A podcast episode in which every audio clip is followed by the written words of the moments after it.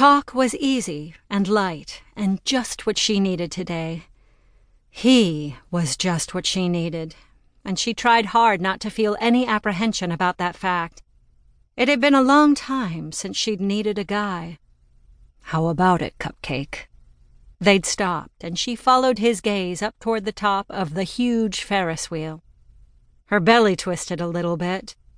She hesitated. Are you afraid of heights? No, not really. She watched as the wheel turned. The gondolas rose slowly to the top and then seemed to hang for a few seconds, to swing back and forth. It's just that ride back down that gets me every time. Ah, baby. He grabbed her hand, and it felt like the most natural thing in the world. I'll be right there by your side. Her belly twist started to turn, but she suspected that was due to Eli holding her hand, due to the thought of being so close to him in one of those open-air gondolas of the wheel. They waited their turn, and Eli handed her up into the gondola. The bucket rocked back and forth as he settled down beside her, and she caught her breath. He grinned at her and sat back, holding on to one side of the bucket.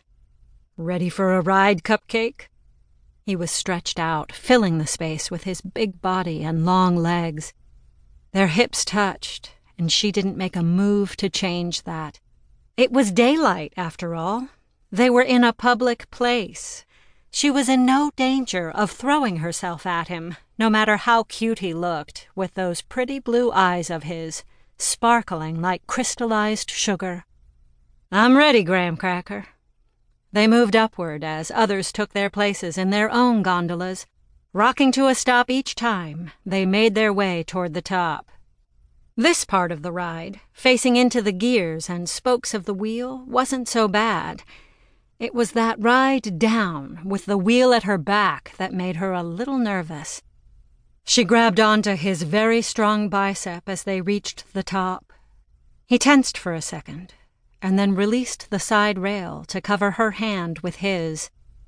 They stopped at the top now, rocking gently as people got on somewhere way below them. Look, he said, tilting his chin. She did, seeing that the sky was clear and the view was spectacular. Oh! The city spread out, and they could see everything toward the big theme parks, the oaks and palm trees, the lakes and wilderness.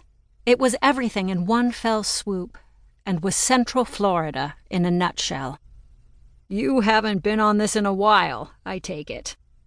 There was laughter in his voice, and she couldn't help but smile. Not in a long while, no. This view, Eli. I know. His lips parted. It's like a dream. That's it exactly, she said.